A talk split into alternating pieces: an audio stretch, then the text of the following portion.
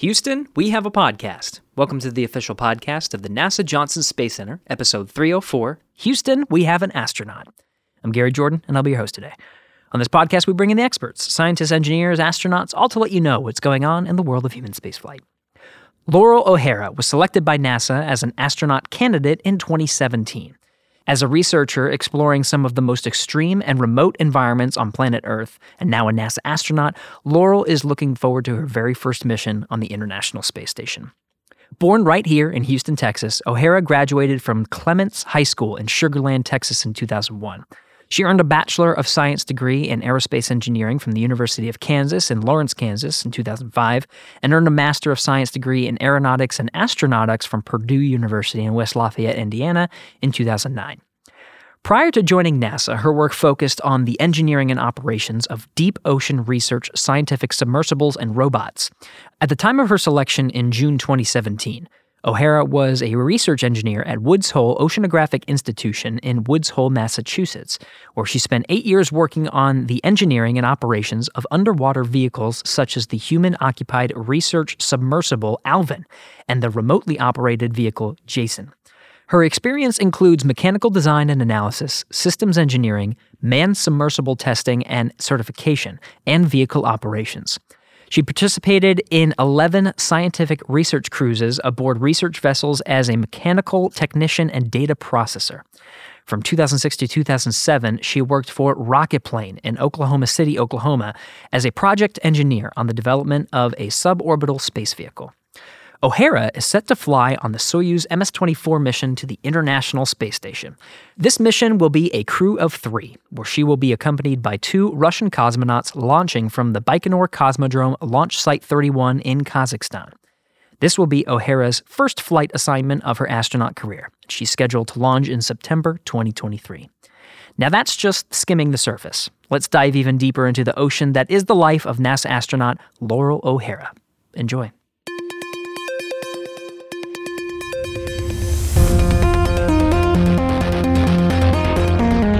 Minus 5 seconds and counting. Mark. Mission start. D0. Launch commit light circle to the red. There she goes. Houston, we have a podcast. Loral O'Hara, thank you so much for coming on Houston Mobile Podcast. Thank you for having me. Hey, very exciting. You're going to be launching to the International Space Station soon, and being there for quite some time. You know, this, I think what's exciting about your background is you've had exposure to space for quite some time, and it's just sort of been in your backyard, and now it's happening. But you know, I think it's really interesting growing up in Houston, that you just had this right here. What was it like growing up and just being around this area? Yeah, it was awesome, and I think that's a large part of why I'm here today. Yeah. My earliest memory of going to NASA, I mean, we would come down to Johnson Space Center for field trips and just with my family all the time. But in second grade, I had the opportunity to grow tomato seeds that had flown on Space Shuttle as part of a school project. And then I also got to do things like come down to Johnson Space Center for the Space Shuttle debriefs. So my dad would bring me down here to Space Center Houston when the crews would go over there and show pictures and talk about their missions. So that was super awesome, too. Awesome. Yeah. Like, I remember meeting Eileen Collins after one of her flights, and so those were all really kind of, you know, inspirational moments. Inspirational, formative. Did it sort of... Definitely. Did you had that in your mind, actually, as you were going to college and just thinking, like, it was maybe in the back of your mind, like, maybe I'll end up at NASA one day? Well, yeah. No, I think my parents say that the first time, you know, I started talking about being an astronaut when I was pretty young. Really? Like first grade, second grade. Wow. So, and I wanted to be like everything also when I was younger, but astronaut kind of was at the top of the list all the way growing up. Yeah. I wanted to be movie director and a pilot movie director. I don't know. But yeah, it was like one of those things. Yeah. But but eventually you got there. And so that's the journey we're going to take Houston, though. I want to kind of lean on that just a little bit more, just because I think we talk, when we talk about Houston, we talk about the NASA Johnson Space Center, obviously, but there's more to it. What was life growing up in here, or just around? What was childhood like? What were the things that you were doing, the people you were hanging out with? So I started, and my family lived in Missouri City when I was born. Mm-hmm. And we lived there until I was around 7 and then moved to England for 3 years. Okay. So we lived overseas for those 3 years, which was kind of a glorious time in my childhood because we lived out in the country and our house just backed up into woods. Oh, wow. So I spent a lot of time just kind of explore, we had a lot of freedom there to explore the woods and go on hikes. And my family took a lot of trips. We got to travel around Europe and England, Scotland, and Ireland and places like that. So wow, that was like a pretty early experience that I think gave me a bit of wanderlust for the rest of my life. Interesting. But then we moved back to Sugar Land, and that's where I went to middle school and high school. Mm-hmm. And yeah, it was a pretty typical suburban youth. Like I played soccer, I ran cross country and track, I did a lot of art. Those were kind of the main things I was interested in going into, just through middle school and high school. Maybe not necessarily in your backyard, but you do have, Sam Houston National Forest and things where you can explore, right? So hopefully you never lost that sense of exploring that you had in the UK. Oh, no. So we lived on the edge of Sugar Land. This was, 20 years ago now. Sure. It wasn't as big as it is now, so we still had a lot of woods to explore right in your backyard. Perfect. Yeah, exactly. Perfect. Yeah, because I think about the metropolitan that it is today, but very, very cool. I also, in high school for my 16th birthday, my parents got me an introductory flying lesson. So I started taking flying lessons in high school and got my private pilot's license when I was 17. And so that kind of became my means of exploration in high school because I wasn't allowed to drive. I could only drive to school or work, but I could go get an airplane and fly down the coast somehow. That is cool. Yeah, so that was a really fun combination of just science and adventure and freedom at that age. Yeah, mm-hmm. Which I guess you locked onto, right? Because eventually, when you go to college, you're pursuing what I believe are adventurous things, mm-hmm. right? And so when you were flying in the air, when you were thinking about going to college, where you would go, what were some of those things that inspired you to pursue what you pursued? I was interested, when I was thinking about colleges and what I wanted to study, I was interested in a bunch of different things. My dad was a geologist. I was interested in going into a science-related field. I actually also applied and got into art school in Rhode Island, so I did consider going to art school for a little bit as well. But the experiences flying kind of made studying aerospace engineering a no-brainer for me. I was, pretty airplane crazy. It was flying that directed you in that way. Interesting. Yeah, once I started flying, I don't think I really looked at any other major. That's awesome. You started in Kansas. Yes. What kind of gravitated you towards that school? Initially, I started looking at Kansas because I got a scholarship there, but then I went up and met with some of the professors in the aerospace engineering department and saw the labs and facilities that they had there. They had a shop out at the airport, and it just seemed like there were a lot of opportunities there. Mm-hmm. And I had also never spent any time in the Midwest, so I was planning to go to University of Texas, but there was some appeal also in just going somewhere entirely new. Yeah. It's a really beautiful town, really cool department, and so I decided to do it. And you hate hills. And I hate, yeah. Yeah, hills just... Topography sucks. I need flat. I need flat wherever I go. Well, I'm joking because Kansas, that part of Kansas is actually rolling hills. Is it really? Yeah. I just assume, yeah. No, the university is on a ridgeline, actually, so you have views in all directions. It's really pretty. Okay, yeah. I know Kansas is the flattest place, and I've been to Hutchinson. It gets flat out in the western part. Exactly. So then you went to, you continued your education. You went to Purdue. Mm-hmm. What was that experience like? So after Kansas, I actually went and worked for a year and a half. Oh, okay. In Oklahoma City. Skip the beat. At a startup company called Rocketplane.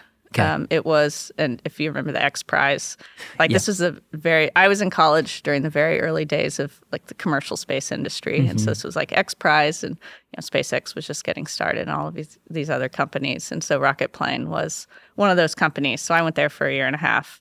And worked as the project engineer for the rocket propulsion system. Okay. So I was responsible for integrating the subsystems into the aircraft. Basically, we were building a business jet-sized aircraft to take people to the edge of space. All right. And so in doing that job, I was project manager, like I said, so kind of a little bit higher up, working systems engineering and integration. And so I decided I wanted to go back to grad school to study rocket propulsion and more, at a more fundamental level. And so that's what led me to Purdue. It's interesting, though, that right out of a bachelor's, you had such a big responsibility. Mm-hmm. Was it because... It was a small startup company, so lots of opportunities. Yeah, exactly. It was awesome. And it sort of catapulted you into realizing, maybe I need to kind of go back and learn more about this, dive in a little bit deeper. Because it seemed like maybe it sold you that this is sort of the direction you wanted to go. Yeah. And my plan had always been to go back to grad school in some form or fashion. Oh, okay. I just wasn't sure exactly what I wanted to study. Mm. And so that was helpful in that regards. After Purdue, where'd you go to next? So I actually started at Purdue working on a PhD, but I ended up getting a master's. And that was, after Purdue, I ended up at Woods Hole Oceanographic Institution. Okay. And that's probably a longer story, but in short, I was, working at Purdue studying combustion and stability.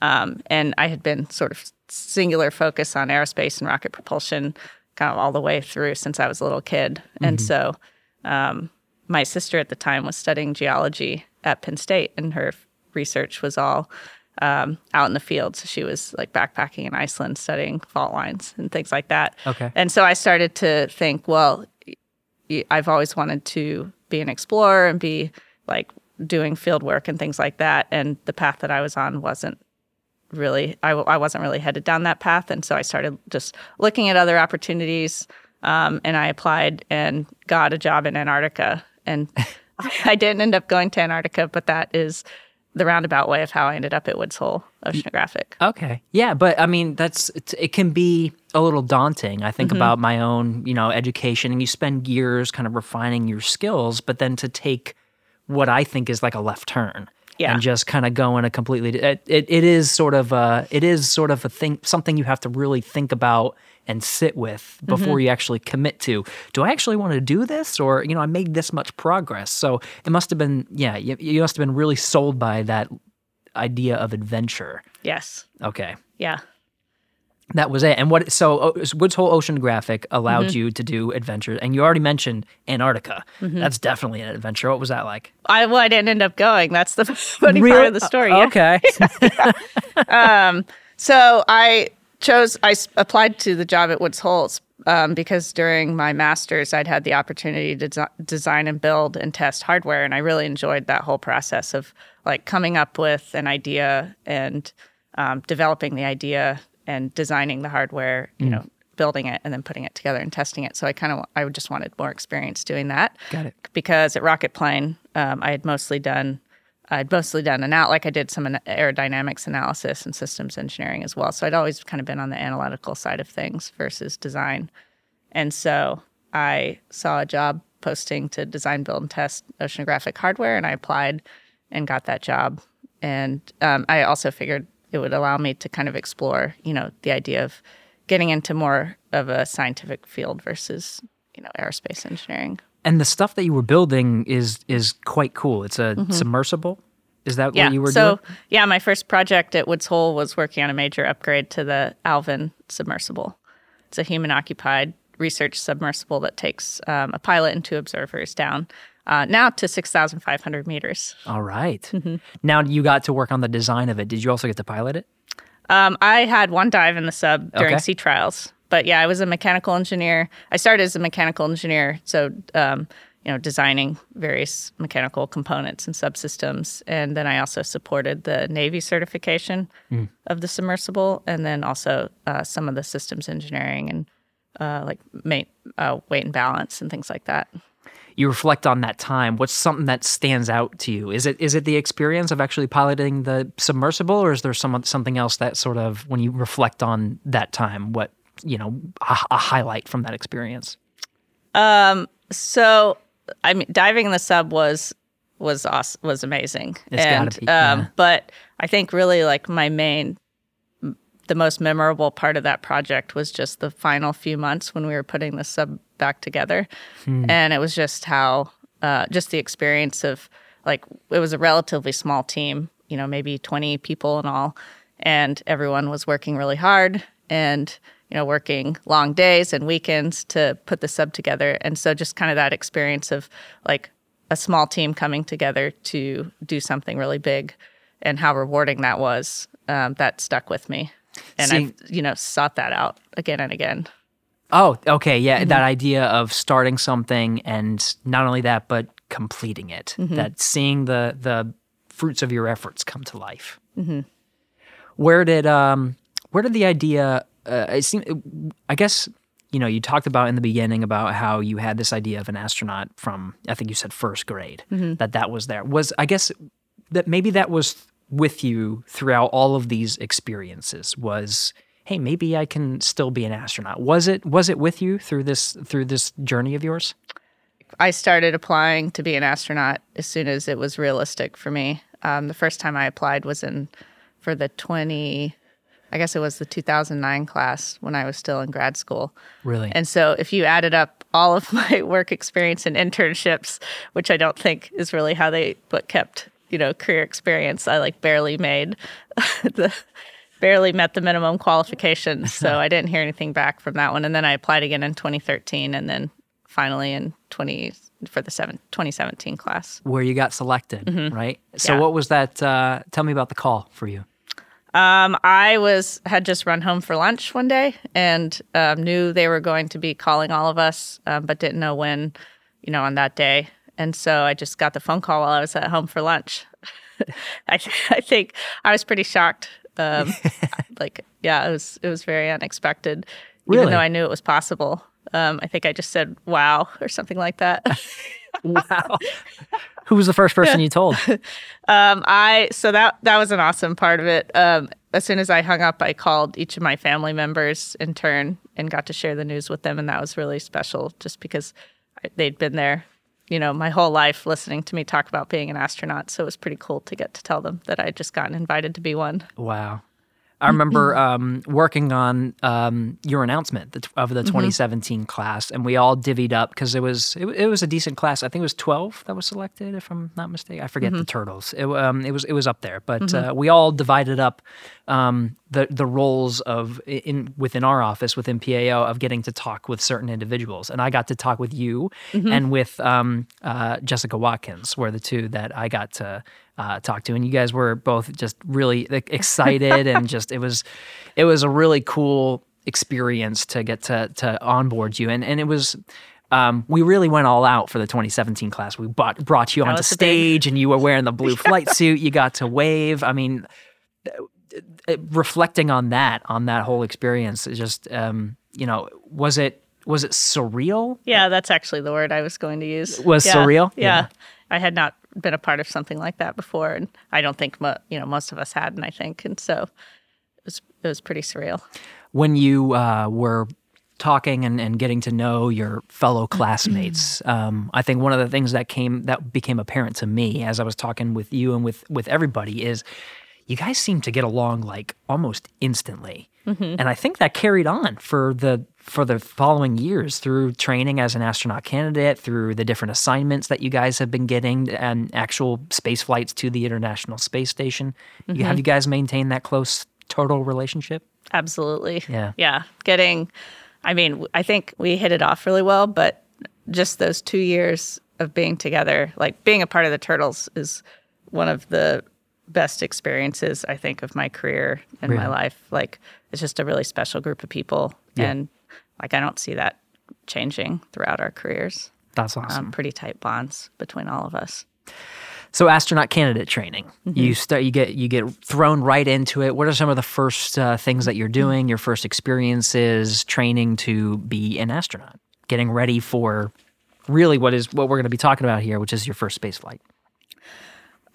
So training, just the initial 2 years of ASCAN. Yeah. It's kind of, I think, commonly described as drinking out of a fire hose, which is very true. We start with a lot of briefings, and then we start our technical training, which is everything from spacewalk training to space station systems training, robotics, Russian language, learning how to fly the T-38 jets, and then a slew of other things that you might not think of as being astronaut skills, but like medical training and geology training, biology, like all the different skills that we use on space station. And so, yeah, drinking out of a fire hose because you had a lot to learn in a really short amount of time. After astronaut candidate training, what were some of the things that you were thrown into? Yeah, so we graduated in 2020, January of 2020, right before the world changed. That's right, right before COVID. Yeah, and so my first job after ASCAN was being the CB increment lead. So I was the astronaut office representative to the ISS program for one expedition. So it was Expedition 62 and then the first part of Expedition 63.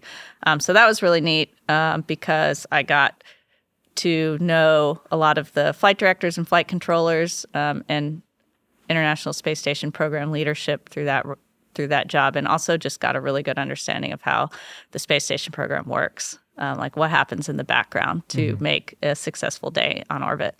Awesome. And so that was I think that will be a really helpful insight, once I'm on orbit myself, to kind of understand what happens when a crew, calls down with a question, or, when we're asked to do something, we might not understand everything that went into that request. Yeah, that's going to help because you were working with the astronauts who are on the ISS, but now knowing that whole back channel of the decisions that are made, the conversations that are had, it just gives you a better understanding of whenever you need to call down and ask for something or request something, you know what's happening. Yeah, definitely. Yeah. And also just it was a great opportunity to get to meet a lot of the team, the flight control team that supports us. And so I'm excited to be on orbit and, look at the flight control, like the mission control roster, and see who's on console and stuff. And have a lot of friends there. That's good. That's good. That rapport is going to be awesome. Yeah. Now, when you got assigned to fly on the Soyuz to the International Space Station, what was that moment like for you? So after I was the increment lead, I actually moved to Russia for a year to be the director of operations in Star City. So I was the kind of NASA representative in our training office there. And so I was actually living in Star City when I got assigned to my space flight. All right. Which was great because I love living in Star City and working with everybody over there. And so I ended up actually just staying an additional 9 weeks to start my Soyuz training. Oh, yeah. You just blended right into training there. Yes. It was perfect. That's great. So yeah, you're starting to train for Soyuz. A lot of things are in Cyrillic. You've mentioned Russian language training to as an astronaut candidate, but you're getting thrown into this. What was the Soyuz training like? Soyuz training, so we start over there by studying the individual systems in detail. So we have classes on each of the systems of the spacecraft, and then we have usually exams on each system, and then that kind of rolls into starting sims. Okay. So that's where we're in the simulator, and we're working through procedures from launch all the way till docking, and then likewise from undock all the way till landing. And so I really loved that. Like, I loved getting to dig into each of the systems on Soyuz and really understand them, and that was helpful, obviously later in sims when we're getting failures thrown at us, and having a good understanding of the systems is pretty key. And, a huge component of this is not only the spacecraft that you're going to be flying to get up to the orbiting lab, but life on the orbiting lab itself. You got all the training for the systems on there. You're going to be conducting research. You got to think about spacewalks. You got all these different things that you're working on, and you have to be prepared for. So, what was that training like? Yeah. So, at the same time, I started training on the Russian segment, space station systems, and then once I got back to the United States, I picked back up with ISS systems training here. And then also, of course, making trips to Germany and Japan and up to Canada to learn about the Japanese module and the ESA module and learn how to operate the Canada arm. Do you feel ready? And so, yeah, I do. More than ready. Let's go. Yeah, absolutely. That is so good. Yeah. Yeah. Now, I'm sure you've gotten to chat with some folks who have been on the space station, fellow turtles, anyone else in the astronaut corps, get some advice about being as successful as possible as an expedition crew member. What's some of the pieces of advice that really stand out to you that you sort of captured and think about? Yeah, I think mostly it's just kind of preparing myself mentally for the long days that we're going to work, and the, challenges and frustrations that can come up when you're working in a remote environment like that. And I've had that experience before. And but it's just kind of that expectation, like anticipation that, yeah, there's going to be times when, you know, you might mess something up and you just have to let it, you know, fix it, let it roll off and like keep going about your day. And just work, you know, working with the ground teams, working with your crewmates and just kind of anticipating some of those challenges. Mm-hmm. Now, on top of thinking about the other side of things and not away from the challenges is more of the personal goals, right? Yeah. Now, of course, as an expedition crew member, you have your objectives. You got to conduct the science. You got to maintain the International Space Station. You've been training a lot, and you've already mentioned you feel really ready. As, you know, if you're going to spend 6 months in space, I'm sure you've been dreaming about this since, you know, first grade. Yes. This is something you have to have just sort of some sort of personal expectation and personal goal of what you want to experience, the time you want to dedicate and thinking about in space. Have you put some thought into that? Yeah. I mean, at kind of the most basic level, my goals are just to do a good job, like do good science, sure. Take care of space station. And then also to have really good relationships. You know, I'm looking forward to building those relationships with my crewmates and sharing that experience with them. And then also working with everyone on the ground and kind of, you know, building that dynamic with the ground as well. Personally, I'm really excited just to get to space and look back at Earth for the first time from that perspective. And I'm also really excited to see space station, like in person. Like look out the window of the Soyuz spacecraft and like see a solar array right next to me. Like it's hard to imagine that that's actually going to be reality in a couple months here. And I'm just really excited to see the lab. I'm also really excited to get on board and start learning how to live and work in a three-dimensional environment. Like I think it'll just be really interesting to see how my body adapts and how my mind adapts to that kind of foreign environment where there's really no up or down and you can fly around.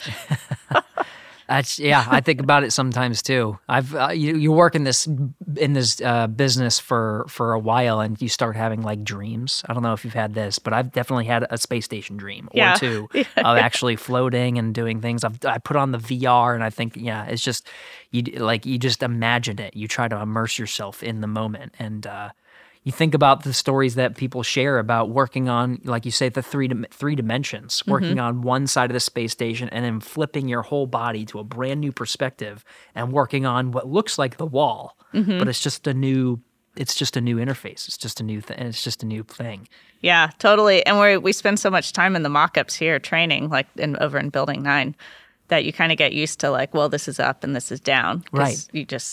You're in there every day and you're looking at everything from that point of view. So it'll be, I think, interesting to get on space station and you're like, suddenly that doesn't have to be up. Yeah. That angle that you couldn't get from when it was right side up on the Earth, you could just flip upside down and try it from a different angle. Uh-huh. Very cool. Now, what's next for you? We're recording this in June, and so you have, leading up to your launch, you have a couple of things to really make sure that you're ready for that moment. What's next for you? Yeah. So next week I go back to Russia for 2 weeks and that will mostly just be doing a couple Soyuz sims, just systems refreshers. Okay. And then I'll come back, and that will be a very busy month, the month of July, because I'll leave again for Russia in early August to get ready for launch. But in July when I come back, it's a lot of medical, I'm part of a research study called Cypher. That's this like very comprehensive study. I'm the first participant, actually. All right. And so it's super interesting. They're studying like all aspects of physiology, like on how the space environment impacts, the human body. And so there's a lot of studies and, tests leading up to that, or for that leading up to my launch. So I'll be doing a lot of that. I'll be in the MBL doing spacewalk training with Jasmine and Andy, two of my crewmates on board. So we'll be looking at some of the procedures and work that we might be doing on spacewalks for the upcoming mission. And just getting ready to taking care of all the little things to get ready to go. Very exciting. Yeah, you're going to be flying with Jasmine McBelli, Andy Mogensen. I mean, the Crew 7 astronauts as well. I mean, you get your Russian cosmonauts that you're going to actually be flying with, and I'm sure you developed a relationship with, but you're going to be up there with quite a number of people. Yeah, it's Crew 7 and Crew 8. Yes. That's great. Yeah. Loral, this has been awesome to talk to you. I wish you all the best for this upcoming expedition and your launch to the International Space Station. And I hope you get to experience all the things that you've been wanting to experience since dreaming about this as a little girl. And thank you. Now you get to actually live it. It's just a really exciting time. Thank you. This is awesome. Thanks for coming on. Appreciate your time and talk with me today. Thanks for having me. Houston, go ahead. Stop of the space shuttle. Roger, 0G, and I feel fine. Shuttle has cleared the tower. Became a stage for all mankind. It's actually a huge honor to break a record like this. Not because they are easy, but because they are hard. Never Houston. Welcome to space. Hey, thanks for sticking around. I really had fun talking with Loral O'Hara today ahead of her mission. I really hope you learned something and are going to enjoy her mission aboard the International Space Station. Check out nasa.gov/ISS for the latest happening on board the International Space Station. We have many NASA podcasts across the agency, then you can check out all of them at nasa.gov/podcasts. That's where you can also find us and our many episodes that we have. You can listen to them in no particular order. In fact, if you go to our website, we actually have a collection of all the astronauts we've talked to over the years. So you can listen to Loral's episode as well as the many others we've had since we started in 2017. If you want to talk to us on social media, we're on the NASA Johnson Space Center pages of Facebook, Twitter, and Instagram. You can use the hashtag AskNASA on your favorite platforms to submit an idea for the show. Just make sure it's to mention it's for us. At Houston, we have a podcast. This episode was recorded on June 7th, 2023. Thanks to Will Flato, Pat Ryan, Justin Herring, Heidi Lavelle, Abby Graff, Belinda Polito, and Jane Jennings. And of course, thanks again to Loral O'Hara for taking the time to come on the show. Give us a rating and feedback on whatever platform you're listening to us on, and tell us what you think of our podcast. We'll be back next week.